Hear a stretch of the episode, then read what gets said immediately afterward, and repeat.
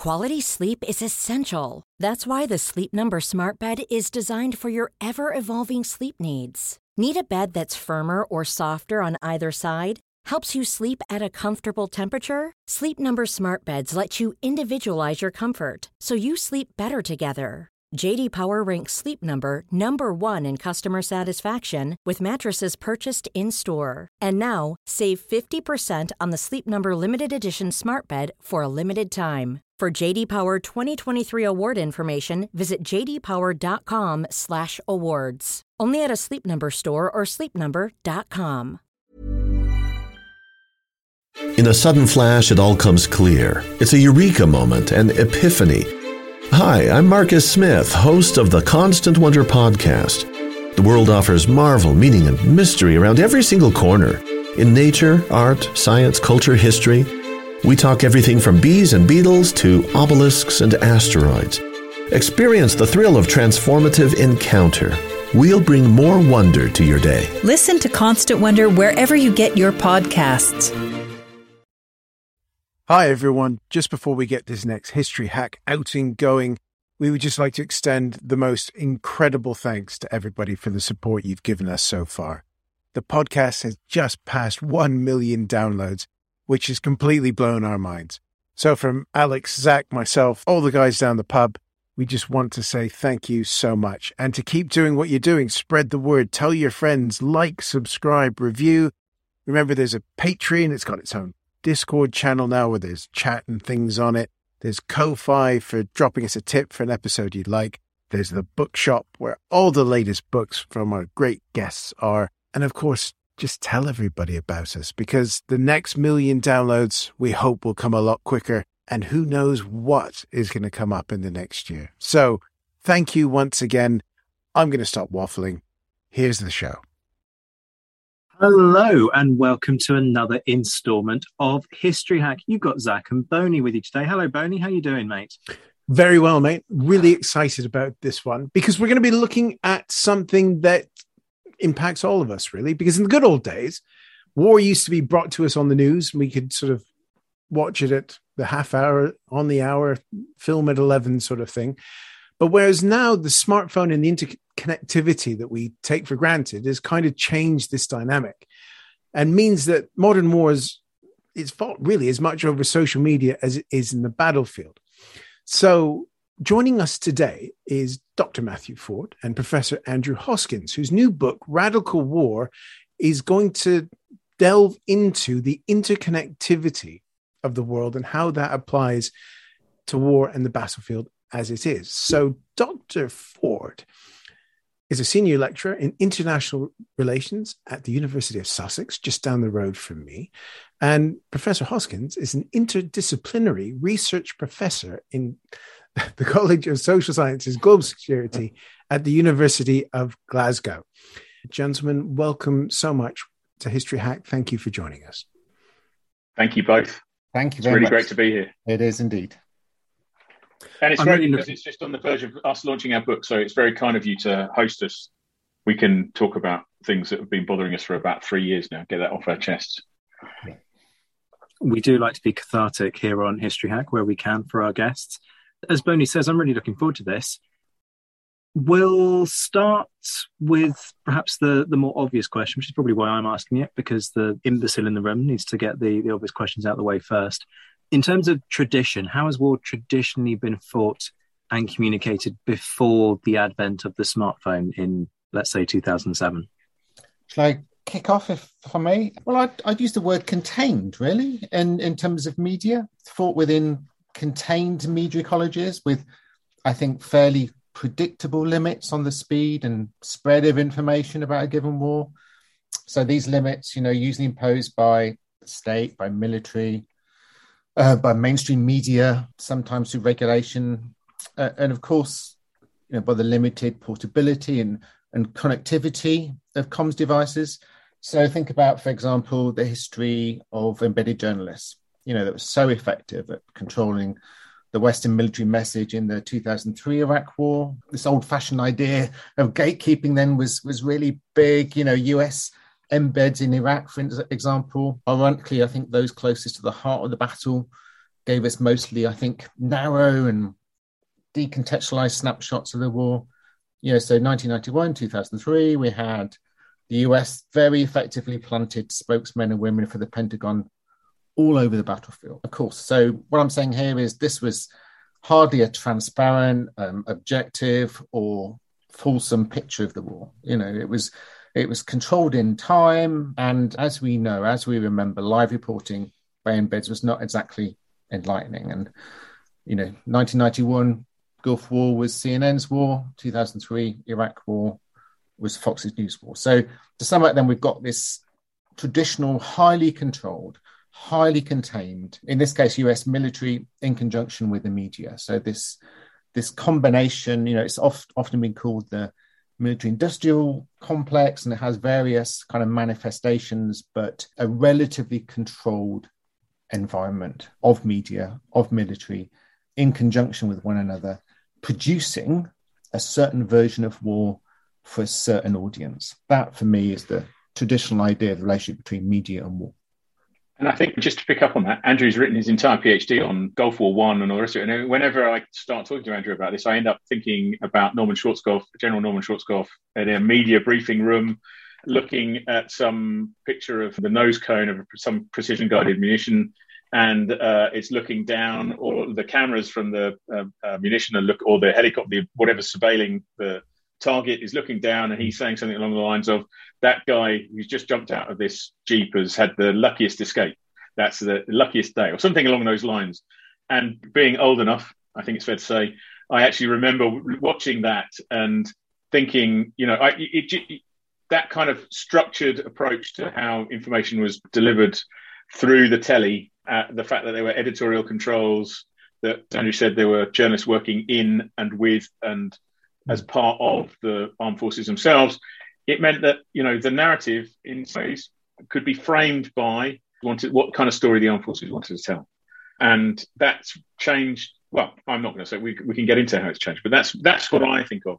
Uh, the, what, what's the phrase? The CNN effect, or something like yeah, associated. Yeah. Um, yeah, but if you know, and if you weren't a journalist who was where the military of the day wanted you to be, then you were seen as a legitimate target. So you know you've got great incentives to you know you either you either want to be in embed, or you want to be in CENTCOM, or you want to be at home somewhere. You know anywhere else you're a target. A very very tightly successfully controlled vision of war. Just before we get on to the, the changes in that technology, I think one of the things that jumped out at me in the book was even though we had this quite tightly controlled viewpoint of it, the soldiers on the ground were creating their own narratives as well, weren't they? They they had their own cameras, their own things going on as well. How how did that start to impact the story that the you know, the military industrial complex was trying to give us through the, the nightly news? So I, just and the thing that seems to me to that as military historians or historians of war will understand is, is that soldiers are flesh witnesses, as Harari might describe it. You know, they're the ones that have had been in combat. They can gatekeep the stories themselves. They have got you know, uh, a special access to the, in inverted commas, the truth of war. And that puts them in a place where they can see violence in a way that the press can't. Now, as digital technology takes over, comes in, uh, and it becomes smaller and more available, more widely available, that starts to change some of these dynamics in terms of the relationship between mainstream media, as we kind of describe it, in terms of broadcast media or newsprint you know, uh, paper, newspaper media, and who is actually recording some of this stuff and how they work in and amongst soldiers themselves. And even the capacity then becomes where soldiers themselves can produce some of this stuff as well. And it, seems to me, and Andrew, correct me if I'm wrong, but it seems to me that there's a sort of stepping stone between the kind of CNN, mm-hmm. Gulf War II mm-hmm. to the smartphone, which involved people with digital cameras and then you'd have people like Michael Yon. That's the name that immediately springs to mind. He, he's a former uh, Marine, I think. And there was a lot of times where he was brought, um, publishing blogs. Yeah. Uh, and it was the blog that became that stepping stone yeah. between mainstream media and what was going on in Iraq and Afghanistan, especially Iraq, where you know a former soldier, a former soldier, a former Marine, could actually work in amongst soldiers themselves and tell their story from the war up Mm. rather than from the journalists down and that and they could start telling stories about how war wasn't working properly it didn't work according to the script as it was framed by the media centers and the mm. embeds and all the other stuff and if they couldn't get published in the newspapers they could publish in blogs yeah, so the so-called Baghdad blogger, I think, was big in was it 2003, I think. But yeah. the interesting dynamic there was that the the blogs were still very much. We knew about the blogs not really by consuming them ourselves as individuals, but consuming them via mainstream media. So you'd watch Newsnight, BBC Two Newsnight in the UK, and they'd tell you all about the Baghdad blogger. So this kind of remediation of this kind of early beginnings of what we now look back and call Web 2.0, the more kind of in- interactive, individualized, participative form of of technology. And then we move into the early, really our our book really focuses on that that really radical period of change, as the name of the book suggests, you know, from the early 2010s onwards, when the smartphone became the the dominant instrument, the dominant weapon, the dominant mode of communication, the dominant archive, the, the dominant way in which war is understood and remembered and accessed and fought, all in this kind of feed. You know, it's all in the kind of indiv- highly individualized personal feed that we're just very, very accustomed to today. And you then see, I mean, I ask my students, do you, has anyone been asked to write a blog? And of course, you know, they've no they, about five years ago she said that people were being advised to put their own blog together right? This is how you self brand mm-hmm. now they're like why would we put a blog together? We've got other means of influencing via insta or something else right? So the blog as a form as a media form has just disappeared out of the picture and in its place is the device is the smartphone as a device where you can produce publish and consume media all from one device and it has it has hollowed out, it has revolutionized, it seems to us, the uh, means by which people can. It, I mean, it's made mainstream media unprofitable.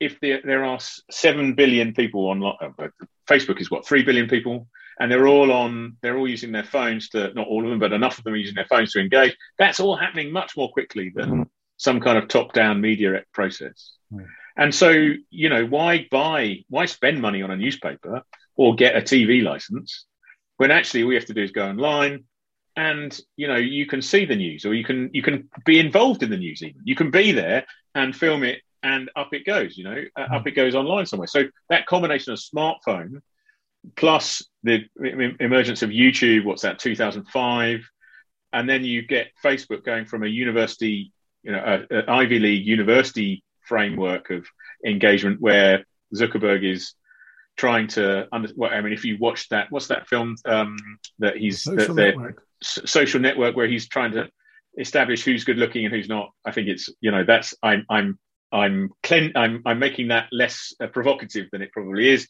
uh, and then it goes from there to you know universities more broadly in the US. Then it becomes universities in the UK, and then it's everyone, and suddenly anyone can start talking about who they like and who they don't like, and so you've got this combination of a device that allows you to to produce, publish, and then broad, you know, upload to these this image infrastructure that sort of completely shifts and becomes a, an information ecosystem, a smartphone ecosystem, where Silicon Valley companies and others realize that actually people are prepared to shop online.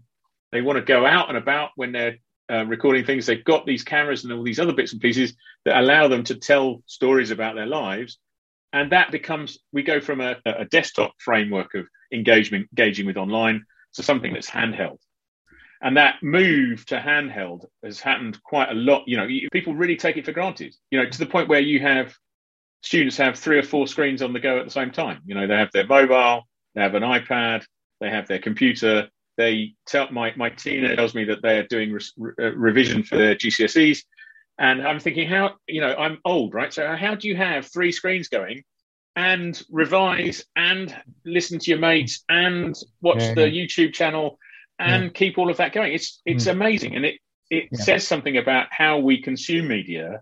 Yeah. Uh, in the 21st in the in the 2020s, you know, even before the 2020s, over the last you know eight nine years. We sort of forget that that's happened, and that we've got teenagers who've just grown up with that as being the normal.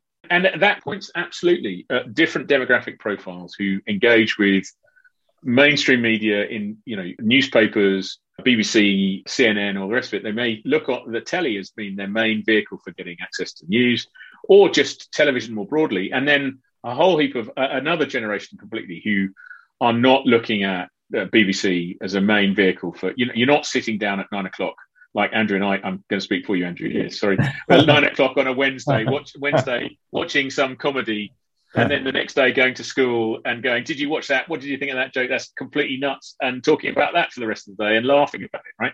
Because that's not how people think about and engage in everyday living and consume media. Yeah, so we have a, a whole new then vision and perception of war, of events, of experiences through this personalized, individualized bit of tech that delivers the world to us in in real time or or near to real time. So so for us then, you know, radical war, this is about partly about the immediacy, but also about the kind of continuousness. You know, and as as Matthew was saying there, this kind of multiplicity of screens, multiplicity of feeds gives us a very, very different environment in which we have to or attempt to kind of render war intelligible, you know? So so, you know, if you, you track the history of war, uh, we cite in the book very very famous author called Paul Virilio, who talks about you know the shifting stories of war is about a shifting perception of war, shifting technologies and shifting perception of war, and and and that has that you know that has completely transformed. And but the smartphone is is even more than that. You know, it's not just about perception and a weapon and connectivity and messaging and communication, it also at the same time has a kind of other function of vulnerability, you know, vulnerability. So the ways in which it reveals who we are as individuals, think about personal data,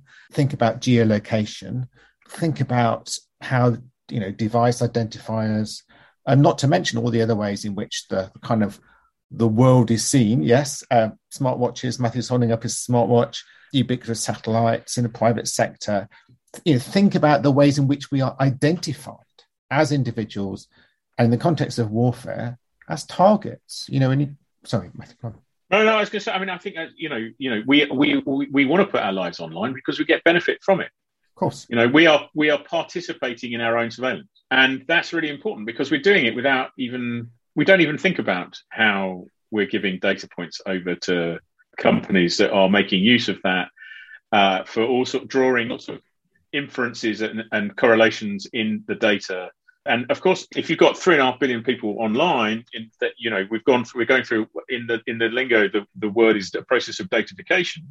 If our lives are increasingly datafied, where we have, we, as I as Andrew said, I've got a smart, uh, I've got a smartwatch on, you know it it's recording when i go for a walk it's uploading that data to a server somewhere it knows when i'm uh, doing exercise it knows when i'm going to sleep it knows how long i'm asleep or you know if i if there's if we go to the internet of things as is where we are now heading in taking 5g one step further you think about your fridge on the one hand it's a gimmick your fridge is reporting when you've drunk all your milk uh, and it's ordering. My printer does that already. You know, it tell it knows when I've run out of ink. It knows. It doesn't know. That's a epistemological overstatement. But it, mm. it, there's there's a there's a technological thing going on here where it, the the system understand it has a sense of when I'm running out of ink and it orders it directly from the supplier and I get ink delivered. Well, you know, what does that tell you? It tells you how often I print, what am I printing? What the length of the Word documents I'm printing? The da, da, da, da, you know, suddenly you've got all this pattern of life and pattern of life data, which is absolutely crucial for trying to understand. You know, my my students today said, talked about SnapMap, right? And I was like, "What the hell, SnapMap?" And Andrew's smiling because he knows what you know what SnapMap is. I think you already know what it is. But basically, Snapchat has this function where you are snap. You, Matt, are you laughing or what? You know this already.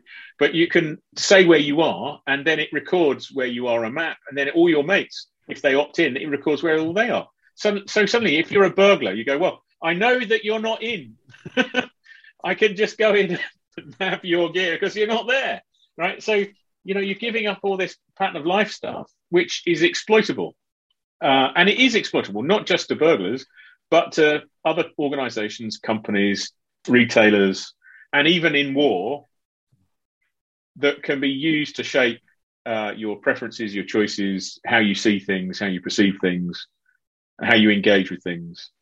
Um, I come in on that point because this is an, another interesting side that you're kind of leaning towards here, which is the way in which governments and, and their militaries are changing the way in which they fight modern wars off the back of these things that you're talking about, where they can access all of this data because we readily supply companies with this data and therefore it becomes a, a, commodity in its own right. How does that change? How can that be exploited, and how is that being used in the planning going forwards?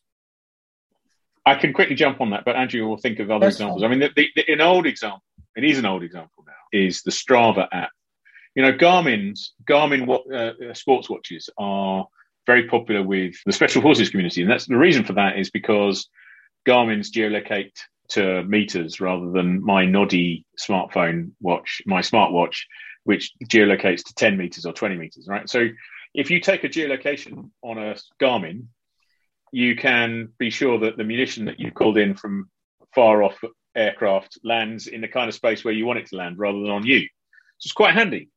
Also, it's great for if you're a runner or a rower or a cyclist because you can record all of that stuff and upload it to a website called Strava, which I don't know anyone use Strava. I don't know if any of you guys use Strava, but basically you upload your exercise routine to Strava, and it puts a map in, and you know it tells you how many times you go for a run.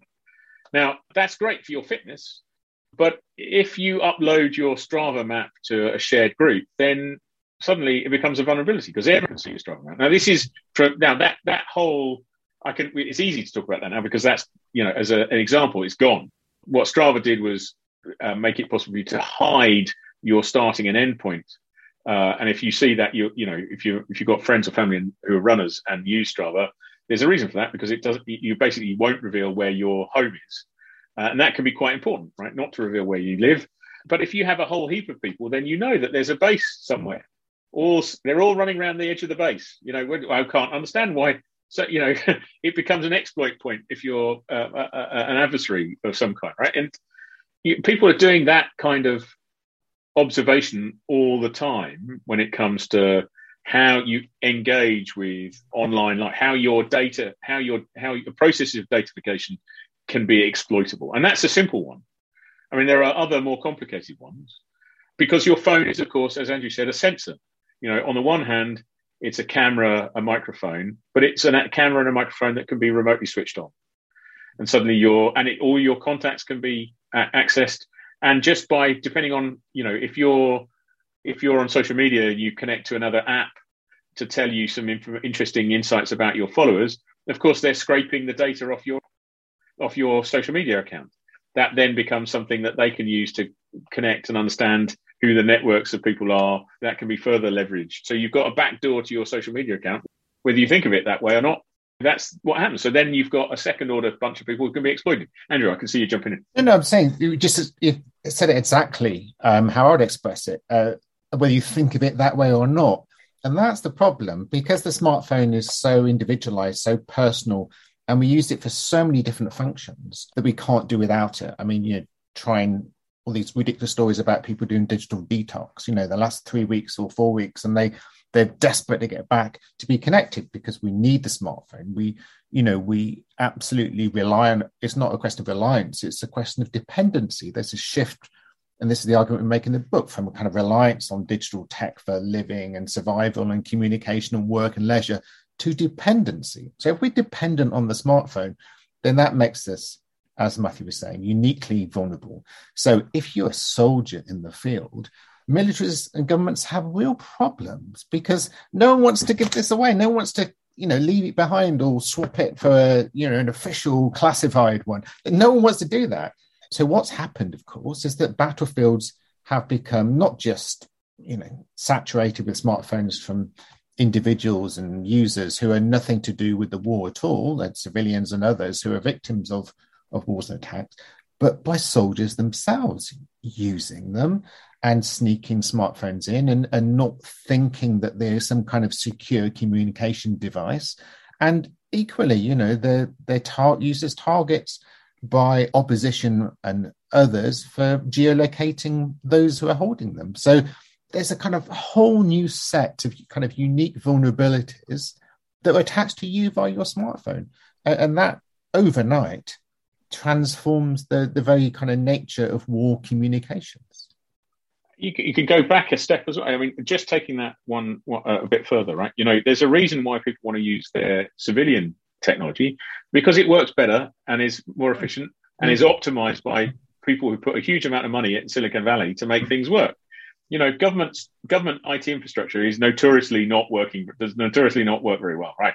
You know, so no wonder then people are online using their their own devices and get frustrated with you know you can see that when you talk to someone in uniform they go well if i call up something from from store it takes a week and it costs me more but if i get something delivered from amazon i can have it the next day and it's cheaper right and they get and you go well is that a source of frustration to you? You go, yeah, it's a source of frustration to me. And that tells you something about the government bureaucracy, the government information infrastructure, and the government structures of how to make things work compared to how civilians make things work. And on the one hand, you go, well, the armed forces need to have things that are resilient and won't fall down in the po- at the point of conflict.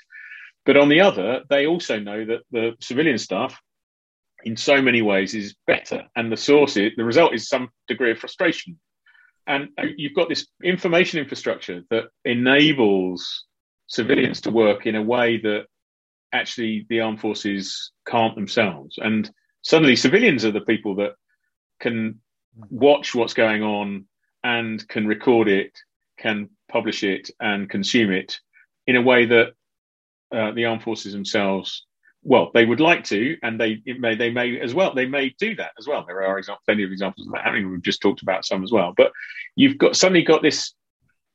The flesh witnessing isn't just exclusive to soldiers themselves. The gatekeeping, that whole exercise of gatekeeping that might have been in place with the CNN effect, with policies, procedures, fact checkers, editorial policies, and you know all of this stuff. The legal people, people who are doing graphics, all the rest of it. No, what you got is someone who's recording something and then just bunging it up online, maybe with a, an edit or two, maybe not even, and then just leaving it there as a record of some kind of event or activity. You, you both in your book, expanding on that point, sort of have the, the, structure of the digital individual, and that's not our digital selves online. It's possibly multiple versions of ourselves that create through different accounts and and different structures. But you also sort of blend that into this idea of participant war. Mm. So how the individual with a smartphone possibly inadvertently starts interacting and being a part of the war that they wouldn't have been 10, 15 years ago.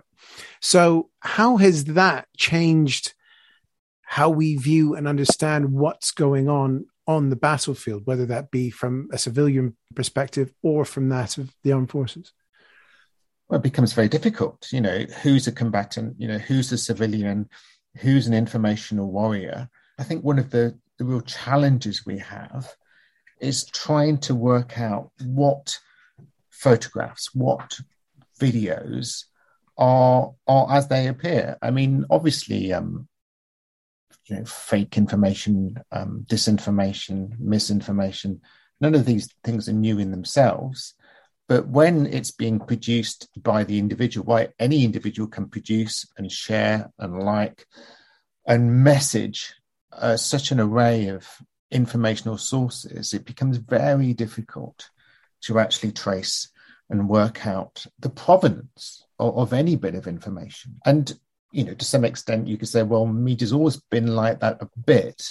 But coming back to what we were saying early on, you know, this is no longer a contained environment within the war ecology, as we call it. The kind of saturation of information. Information is turned over and spread around, reproduced and produced constantly, including especially by the individual. Coming back to what we were saying a few minutes ago, this notion of like an overproduction. We obsessively record everything and anything. You know, that's That's part of what the smartphone, that's part of what the, the technology seduces us to do. It seduces us to capture, it seduces us to share, it seduces us to um, message. And, and war is caught up in that environment. And, and that makes it very, very difficult in those circumstances at that kind of velocity and volume and complexity of information to even begin to, to render events intelligible. So it's not not just about kind of the, the speed and flows of information and their multiplicity, but it's also just beginning to to have a have a sense of the, about the veracity and provenance of information in in such an environment where it's so difficult to we I don't want to use this term post truth. We use the term post trust. I think more in, in our work, the sense of that that capacity to make assessments and judgments that we could seemingly very easily make in earlier kind of media ecologies when there's a lot greater certainty about the veracity and trustworthiness of information about whatever news about the world about warfare, particularly those unfolding or apparently unfolding in real time. And that's all gone. And so we struggle as individuals to work out what to trust. And you know, to some extent, what we see, you know, there's lots of work out there about echo chambers and all of that. But you know, algorithms absolutely intervene in, in, in what is seen and what, what is not seen in the context of kind of fast changing turnover of information and images and video about war. And there's two things that struck me as Andrew was talking that seem to be important to, to state. This is that one, you know, where is war? It's it's kind of everywhere. It's in the palm of your hand and it's in the front line. The same device that you use to record what's going on in the front line is also the same device that other people are using to consume and to mm-hmm. reproduce those messages or amplify those messages online. So it sort of flattens that relationship between who is a gatekeeper and a flesh witness and those who are actually involved in propagating this thing and amplifying this, these, these mm-hmm. messages and complicating what is seen under what circumstance. Partly because, of course, we, as Andrew was saying, you can't be sure of the provenance of some of this stuff. So you just mm-hmm. it, it lands, you, it catches your attention. You say yes, you like, you retweet, you don't even think about it.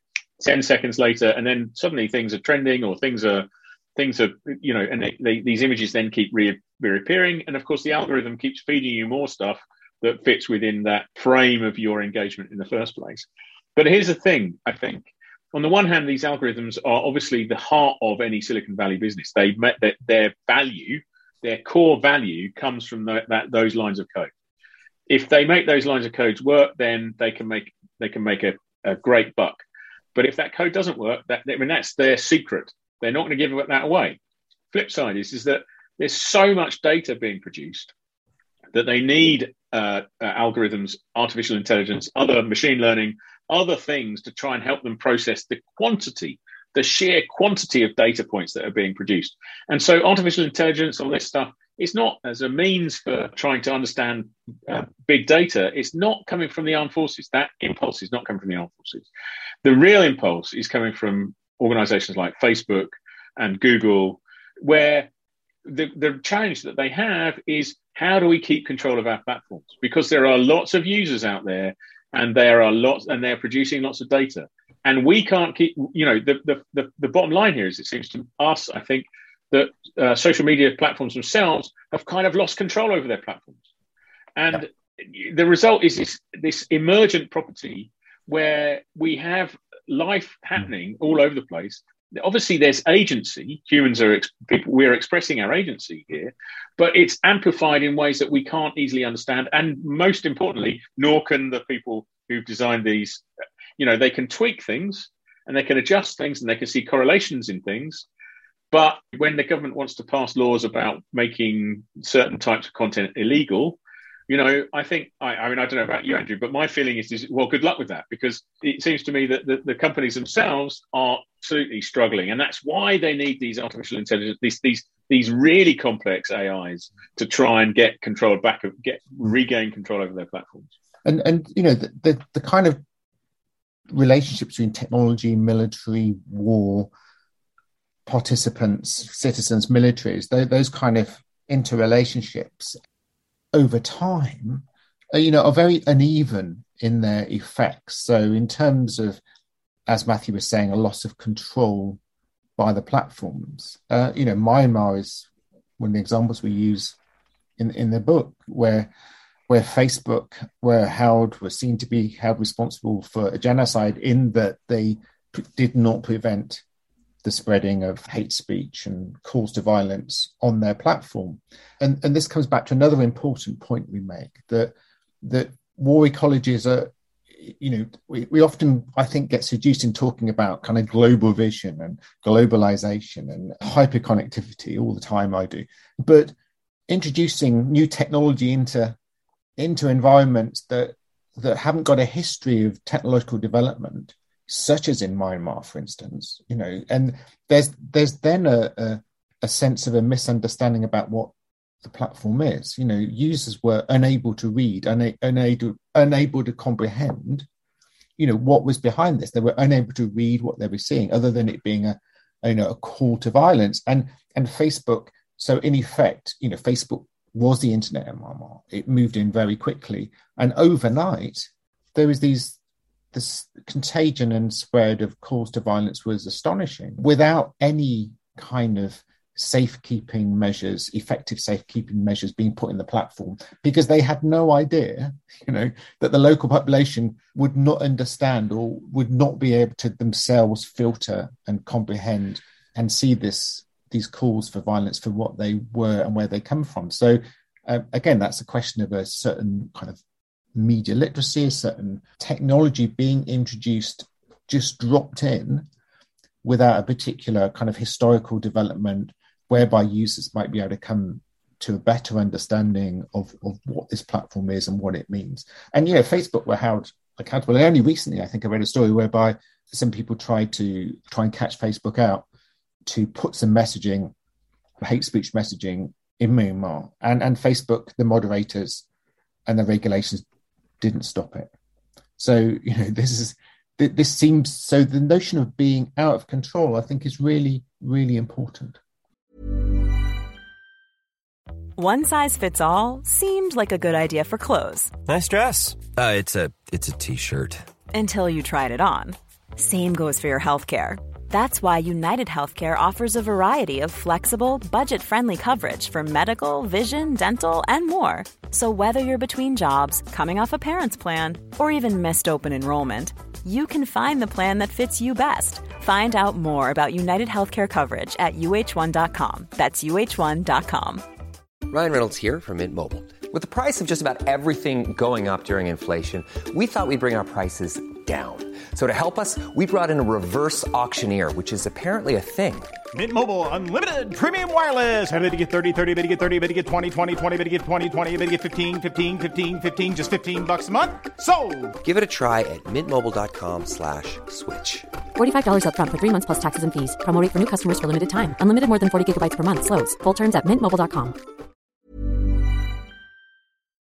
And just, I mean, you know, if you have these, Myanmar is an interesting. I mean, you know, it has a media ecology that's different from what it's like in California. You know, and if you put a Californian business in Myanmar and expect people in California to understand how life is in Myanmar, well, mm. go figure. They they don't. And you know, this is reflected even in the algorithm. So Frances Haugen, who was the whistleblower, Facebook whistleblower was observe, observed that Facebook is making hate worse. That's a quote, by the way, just in case you're in any doubt.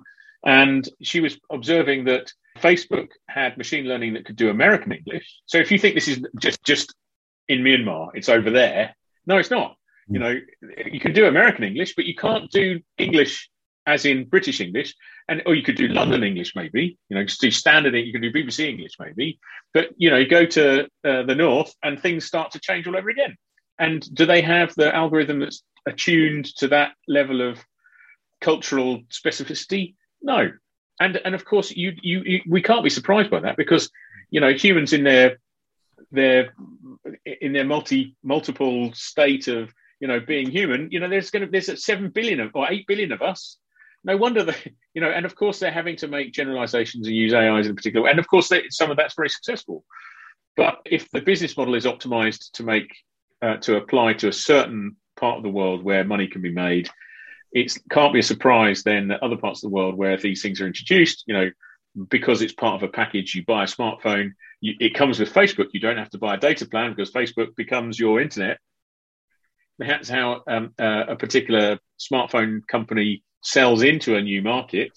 You get access to the internet through Facebook, and thank you very much. You don't need a data plan. It's cheaper than if you bought data so you could access the internet properly. You know, that starts to mean that you've got one bit channel through which you can access news, right?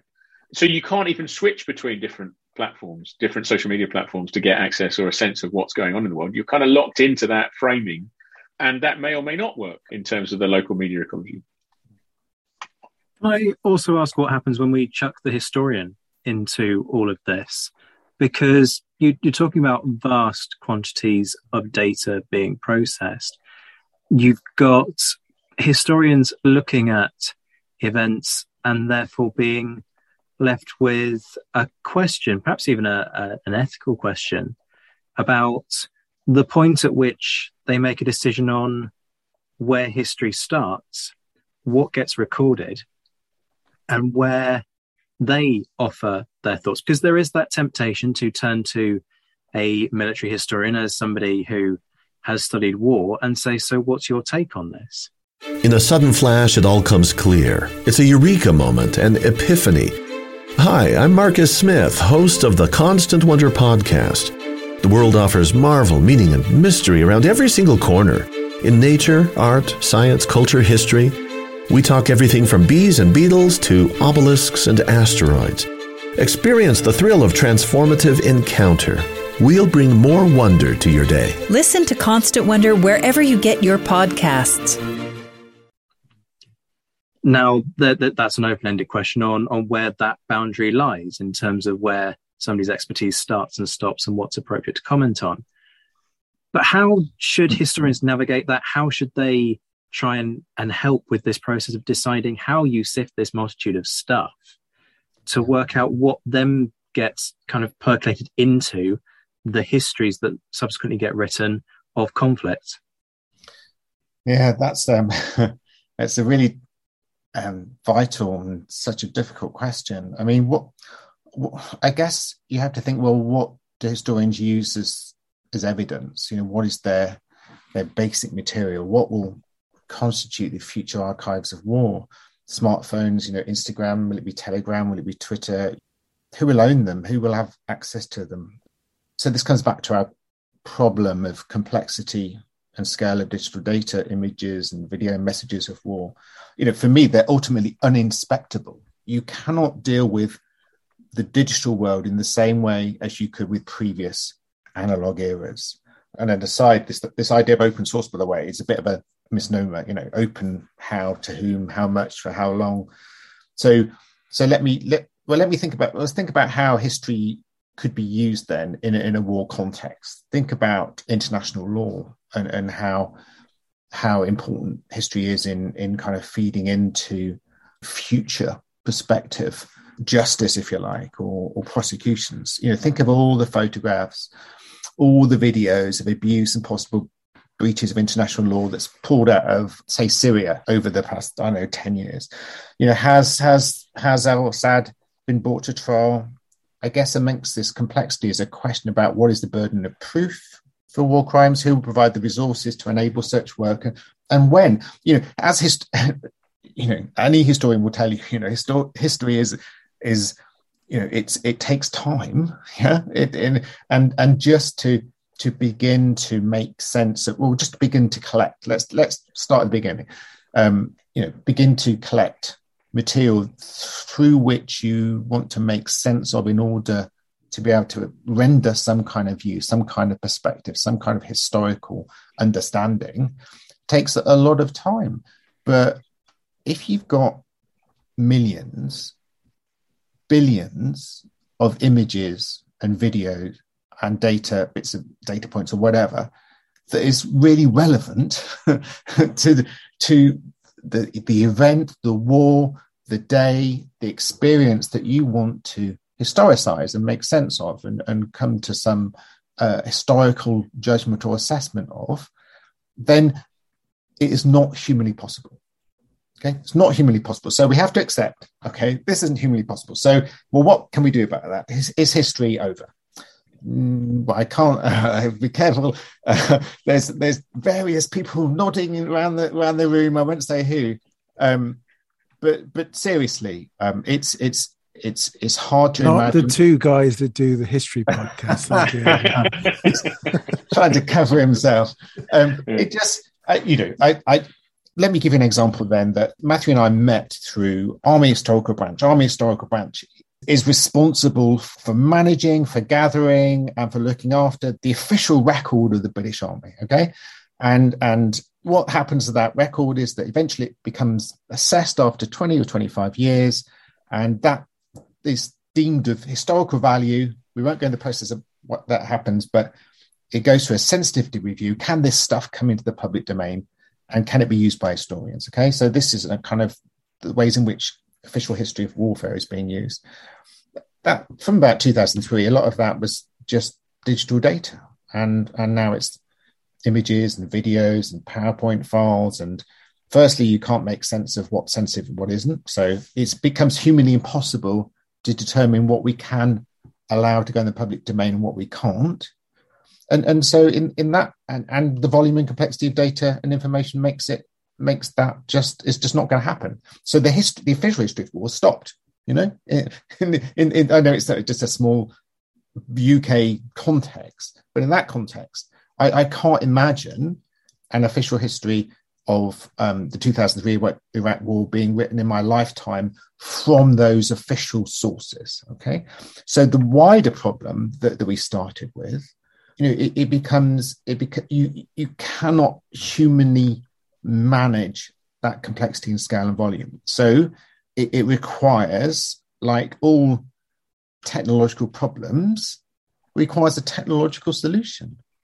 You know, so so how can algorithms be be used, be put to use, be developed that will enable the the reading and the mining of this data if it's accessible. We live in a world in which it seems that there's so much, it seems that everything's available to us. You know, it seems that everything through our smartphone is available to us through search engines, through messaging, through social media. But it's important to differentiate between what's available and what is accessible. Okay. Just because we have all this information about the world going on all the time, and people often go, Oh, isn't this a transparent war? We're seeing what's going on. Look at this. We, we know so much. And the opposite is the case. Okay. It's blockage, it's distraction, it's forgetting, it's ahistorical, and it, it's not a very positive picture to imagine the ways in which the history of our times, including war, will be will be written, will be made comprehensible in the context of those digital archives. So there's two things that jump out of my mind as Andrew's nicely framing all of that. One is is that um, clearly there's a method set question, right? There's a methodological question, and there's an epistemological question. Right? The methodological question is one that historians will quickly move to. Well, we need to learn algorithmic skills. We need to understand how to do search and use search engines properly. We need to layer over some kind of some kind of tool set over a data set so that we can mine and pull out the data that we want. Right? That's one. The other is that it seems to me that this brings into stark relief the importance of memory over and above history as a way of framing and engaging and deciding and deciding what's important out of this dark. So suddenly, you know, people who ha- are powerful actors in the military community become really, they've always been important in terms of framing how history, um, it, how history is told around military history is told, uh, uh, but they become even more important because it's hard for us to read the data. We don't, whether we have the method sets or not. We, you know, we've got this big abundance of data. Put in a different kind of lens, and you pull out a different story. So hold on, let's make sure that we have the right lens in the first place. What that lens looks like is framed by these the individuals who are also sh- trying to shape the discussion through their import and use of memory. And it's the memory of war then that becomes an important way of framing how we go back to the archive and try and recover some narrative out of it that conforms with our schemata, our schematization of this sort of embedded sense of sense making, if you like, that comes with a, a, a, sedimented understanding of our past. So there's a, a, received military history in the UK that tends to look like focus on war memorials and and commemorating past events and framing things in terms of certain battles or you know military historians are very interested in Normandy rather than the Eastern Front. You've got a lot of people who are interested in the First World War for understandable reasons associated with commemoration, all this kind of stuff, right? And whilst that's happening, sorry, my phone just went. There you go, just as an interruption to uh, mm-hmm. my my train of thought. Um, that sedimented history then goes through a process of trying to uh, uh, uh sort of helps helps us make sense of contemporary uh, events. Right, we start to use and and it's always been the case, of course. But you know, then you get on our social media feeds a sort of completely irrelevant reference to a war, a previous war that is used to make sense of a contemporary war. Does that help us? Well, it might help us tangentially, but almost certainly won't, right? Because the war that we're looking at is unique to the uh, emo- moment. You know, we have to study the war for what it is. It involves, here's a novel idea for historians, it involves doing research.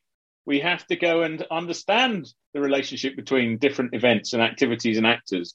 If we impose a certain framing of the of a particular war based on our uh, understanding of past wars, then who's to say we might just be imposing a framework that has absolutely no bearing whatsoever on how we should understand a particular moment now? right? For example, I, you know, there, there's anyone who think there's a war on right now, but you know, we can't, you know, so we really absolutely need to junk the idea that we can't do research, right? So if ever, if ever there was an opportunity, you know, we need to put memory.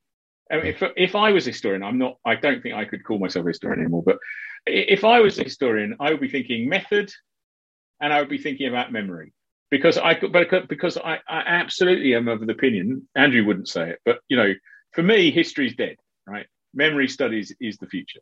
Right, and Andrew, don't just nod. Put yourself on the line now, so that we can stand together behind this book. Else I'm in trouble, and when this goes live on Twitter, I am gonna get crucified. Right, so. Mm-hmm. Yeah, you back away from that. Just, just, just, just silence here, then. Um, yeah, I, I, I, think that I, you know, obviously I, I, I do agree. I, I, think the relationship between memory and history is really critical, and what history is seen to be and seen as, and what memory is understood and seen as, are, are absolutely in revolution. And they always have been to some extent, but as we come back to what we were saying earlier, the digital really completely, I think, transforms that. And the kind of availability of the past, it seems that the more available the past is to us, instead of under, understanding more, you know, we have more trouble processing it and kind of dealing with it. And I, th- I think that's a problem all over. And, and I think there are, there a couple of contradictory trends here. What one is a kind of an obsession with the past. And you know, I'm not saying this historians or memory studies people in particular, but but publicly and generally, an, an obsession with the commemoration of everything you know? And I, I, think that absolutely as matthew was suggesting feeds into um, how we frame current events current wars. And that's always been the case to some extent in the idea that past events are often used to to, to make the present intelligible and frame it in a certain way and take it in a certain direction. But the difference here is the mechanisms and the ways that is done so you think, you know, social media is absolutely the place through which all kinds of weird uh, wars, um, all kinds of weird scenarios are placed almost instantaneously over the unfolding present. Okay, so there's this, you know, so kind of social media, you know, think of it as an archive and think of it as a way in which this archive of social media is being abused, I think. You know, in, in terms of rendering the present in all kinds of ways. So in the book, we refer to the, you know the kind of radicalization of, of memory, this this use of, of of memory, use of the archive for all kinds of purposes because it's much easier to do digitally, but also it's much easier to do because it comes back to our discussion earlier on, you know, about provenance and veracity and the difficulty in assessing and judging what is real, what is not, what is factually, what is history, and what is memory, and that is all churned up and and used to um, to produce and shape certain kinds of interpretations, certain kinds of narratives on unfolding events extremely powerfully in the moment that just are not are not challenged. You know, this is a churn. So it's a in some ways a churning over of the past, but also a turning on the past. And that is absolutely facilitated, enabled in a new way because it's so immediate and so you know these these images of passports videos of passports and references and messages of passports are so accessible. And so we've got this this again this you know some people argue that it's a merging of past and present you know they're kind of folded into one another is, is one way of looking at it. So just so I, quickly there's there's just one quick example that i can give you, you really bring this to life. You know islamic state an organization that no longer physically exists but is now being repopulating online spaces in order to colonize the future right? It's about it's about putting out drawing on old media and placing it in a new media context in order to keep the idea of islamic state going right? So that even though it no longer physically exists it still exists in some kind of online space. Now someone's that's a mediated process and that's based on someone choosing how they want this future memory to be constructed and so you layer in this future memory at the process where also you're trying to recover some archival sense of or historical sense of what was going on with the Islamic State. And you've got this mix and melange of and an enfolding of these two narratives that may or may not actually portray what's going on and we get stuck in a social in a in a prism of a, a, a digitalized prism of various sources of data that start to affect how we may, you know, pulling apart those narratives, unless we do it forensically, unless we can pull apart when this particular image was uploaded, on what circumstance and by whom. And even if we do that, there, there's there's a process of media, media mediatization in there that needs to be understood before we can really get inside what that history might. If there's a, a story about Islamic State to be told that bears any relationship to you know how Islamic State actually was. And you get these parallels. You get a parallel between what's real, what's events, and you know there's a, the media that might the story that might be told online, and then there's the story of people actually on uh, out in the field, you know, out actually living it, and it's and bringing those together. Well, that's maybe an old story, but which lens are you using to interpret where where veracity here? You know, where's the the, the history's become so fractal. Absolutely. Yeah. they become so fractal that you know you pick you you go into your history and you choose a history that you like. Yeah. I want this history. This history chooses this history's like me. This mm. is the one that i want not the one the establishment history. You know the Brit- the history of the british army looks a bit like this from about 1945 backwards but now we can have multiple british military histories that appeal to whether you like this regiment or that that regiment mascot or you know and it keeps and the social media platforms keep feeding you stuff that keeps you going yes this is the right way that military history should be told. And the next thing you know is we we we, we don't have a shared understanding yeah. what's going mm. on. Yeah i mean in the book we cite david lowenthal who says you know history is what every man thinks it is. So i think it's impossible to conceive of a a broad history of this time i think. You know such as it's as matthew was saying it's individualized form it's kind of multiple shards of perception, its complexity and scale. And like I said earlier, it's an uninspectability. But just one other thing I think I just want to add, and that is um, one of the driving dynamics here via the smartphone is the convergence of communication and archive. So the idea that communicational forms, messages, tweets, posts on various social media are also archival you know so they have a they have a place they have a presence in memory and and in history in the archive so again i ask the question who's responsible for these archives? Who will own them? Who will enable access to them in 10 or 20 30 years? Okay, these are the questions that we should be asking. On that though we we talk about archives in the, in the the traditional historian going to the archives rummaging around and finding the lost document that's kind of in the past because as someone who works in data day to day, very aware that data is transient. It only exists for as long as A, the archive is available, B, someone hasn't gone in and deleted things. Granted, you could say someone could go and pull pages out of a traditional one, burn them, that sort of thing. But one of the things you guys cite is that what is uploaded today may not be there tomorrow because that digital individual has pulled it down again. We talk about the archive, these things living forward, how we can, how the difficulty of interpreting them in the future is going to be. But the fact is, we're pruning the archive as we create it. So how how is that going to mess things up? Yeah, I think um, uh, chaotic is a is a is a good description. You know, and I keep coming back to this word of complexity. But yeah, I, I think I think the our capacity to constantly edit or emoji, you know.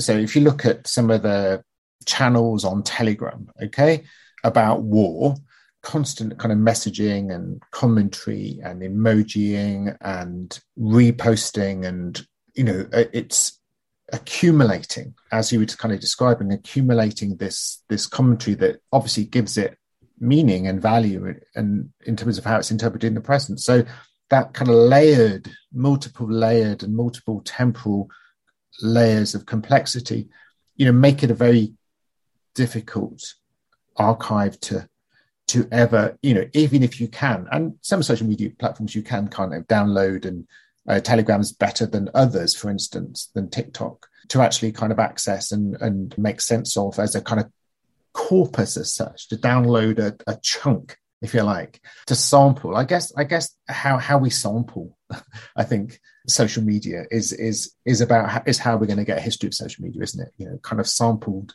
chunks of it. But that's such a kind of it seems so inadequate, such a partial partial way of of trying to understand the phenomena and its interconnectedness and multi-layeredness. Uh, it becomes very difficult to to have any kind of you know historical satisfaction in a traditional sense with with a grasp of the bigger event which is made up of these kind of multiplicities of you know millions and, and billions of comments and messages and, and and and platforms and remediations you know most of which we're pretty sure will just not be accessible in 10 or 20. i mean and, and taking that on you know it's not just digital individuals that are trying to frame the archive you know the secondary battlefield is one where you have different social media platforms applying their policies in different ways in order to shape what's kept and what's not and mm. then you have a YouTube video that's deemed sensitive by one community and perfectly acceptable by another. In that context, you can remove the archive, a crucial archive that says something about a war crime, for example, that you know might actually be really essential for building a case or framing how to investigate a series of activities. And and that's not decided. That some of that might be the digital individual, but a whole heap of that might well be uh, administered from uh, yeah. very from, from, centrally from a, a platform level. Yeah, so you get NGOs like Syrian Archive who who try and get YouTube to try and capture from YouTube the the kind of more graphic videos that that Syrian Archive argue are evidence of war crimes that because the YouTube um, terms of service suggest are are graphic or explicit, are going to just delete. And when when I say delete, I mean delete, lost forever, gone. So it's a, a, new battle really between the some of these groups who who want to maintain and see the see the value in such media content and videos for for future justice, if you wanted to put it in, in, in a term, versus the platforms who who don't see it like that. History is edited. Uh, it's very before it's even before it's even started, right? Which again reinforces my point that you know you, you, you, you're you're stuck in a point where I remember this, I, and then you're using that to frame how you engage with the evidence, and you know that data's gone, or it may still be there, or you're hoping that someone's kept a record, or a, you know it may still exist, but you know it might not exist in the form that you that you thought, you know, because the digital stuff it moves around. Sometimes it gets kept. It's you know it's a leaky medium, but the secondary battlefields become really problematic in terms of ensuring whether you, uh, having any sense as to where how what kind of history will be told, whose narratives get uh, uh, repeated. This kind of message that we're we're getting from this of kind of memory bias is massively scary. And I say that it's a long time since I did any memory studies, but I remember reading about a study that was done into uh, memory of a school shooting uh, amongst, admittedly, young kids, some of whom were there, some of whom weren't. And they went back a year later and they started talking to these kids about the experiences that they remembered. And they could prove from the school records that certain kids who had who, weren't at the school on that day had incredibly vivid recollections of seeing things like people having been shot on the floor. And the kids were adamant that they've seen these things. And so this idea that people will go into the archive to create this sort of historical echo chamber is for a historical anybody who's serious about historical study is quite kind of terrifying. So as we sort of move to wrap this up, what, what's the future? You know, are we stuffed? when we talk about history basically being over, do we all just hang up our keyboards and give up? Andrew, you're the you're the prof here. Oh, I, what do I know? I really, it's just a a, a real, uh, you know, as we said, out, a real a real urgent challenge. But I think one of the the key problems that we have is there are so many different players that don't communicate with one another. You know, the platforms, the archives, the the NGOs. There there seems to be kind of a new battle over over memory, and you know, as we as we've said before, you know, we think memory is increasingly being radicalized. So events are so the memory of an event that's unfolding is is fought over I mean, traditionally, war is memorialized, commemorated over years or decades after the event. We sit back, we reflect, we take stock, we make sense of, we render the event intelligible through through reviewing and remembering and commemorating, memorializing, you know, over a period of time. And that involves gaps, it involves silences, it involves coming to coming to terms with terrible and traumatic events. We honor the dead, and that that that process, which for much of the 20th century took years or decades, has been shrunk to nothing. Absolutely, it's it's collapsed, it's imploded, because the memory of an event is now fought over as the event unfolds, or even before the event unfolds, as it's anticipated. And so that the mem- the politics of memory is absolutely about the present uh, more than ever before. And that present, that politics of memory, as we set out in the book, you know, is absolutely fought out with and through the technologies of the day. So and and just taking that, and it seems to us that there's a lot of things that are going on now that keep us fixed in the present, and that's a very useful technique for people who have power to shape and control the future, right? But all we're trying to do, I think, is map map some of these things across three dimensions: data, attention, control, and by and we we we if we if we frame it as a map our goal isn't to tell you know there's a lot of people working in this space right? And we, we we've taken inspiration from a whole heap of people who are really much smarter than we are and tr- who really have a real you know they can do things forensically they can you know but we've tried to listen and distill some of that in a way that we can make sense of both from me as a someone who's spent a bit of time thinking about war and andrew who spent a lot of time also thinking about war but very much around media and memory with a view to trying to understand the dimensions of the challenge that we have here so that we can at least give ourselves some handles to try and think okay well if we put all of this together how can we start to begin to make sense of some of this given the such the complexities of the challenge that we're facing you know that require in our minds anyway um, a multiplicity of skills and a multiplicity of backgrounds and perspectives that draw on all sorts of disciplines from whether it's you know being able to do forensic forensic computing to historical method to people who understand how memory works to people who understand how uh, war and it's in the battlefield works to people who have some sense as to how things get published or produced to people in media you know all of the and people who work on telecoms and info, information infrastructures all of these people are involved in shaping contemporary life. And it, it, I think and there's a reason why there's two of us working on this because you know it's so complex and we have so different perspectives that we really do need to have um, teams of people. It seems to me. It, from my point of view, we need this is an interdisciplinary challenge. Yeah. And we've cast it as an interdisciplinary challenge, not just a challenge for historians, not just a challenge for those working on memory, not just those who are working on forensic uh, forensic computing or in, in, informatics, not those who are working on international relations or strategic studies or you know genocide or whatever it is. It, it, it you know it touches and people even working in business and how to you know um, capture people's attention through public relations. All of these people have something to say in this space. And I think that really does complicate the exercise of what it would be to do history in the 21st century uh, and do something that reflects a sense of shared understanding. Uh, uh, and I think that's that that's definitely the challenge. All we're trying to do is map some of those dimensions. Mm-hmm. gentlemen, thank you for that. Having read the book, and if you're going to pick it up, people get through the first bit. The first bit's quite deep, but then it all starts making sense, like every good book should. Clearly, those were Andrew's bits. Um,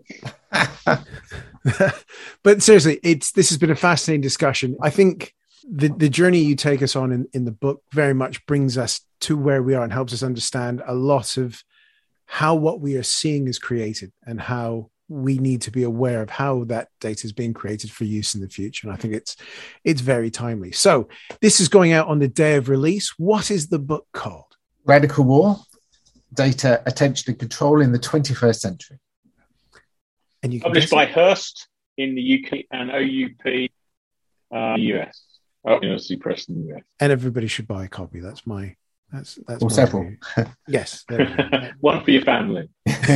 Get, get, get, them for get one for Christmas early. But we'll put the book on our bookshop as well, so the link will be in the description for that, so people can just click on there and grab it. So, Matthew, Andrew, thank you so much. This has been interesting, enjoyable, maybe not so much, but certainly interesting. Thank you so much, Matt and Zach. Thank you. Thank you both. It was really great and very kind of you to uh, have us for um, an hour and a bit. Thank you. Our pleasure. Thank you.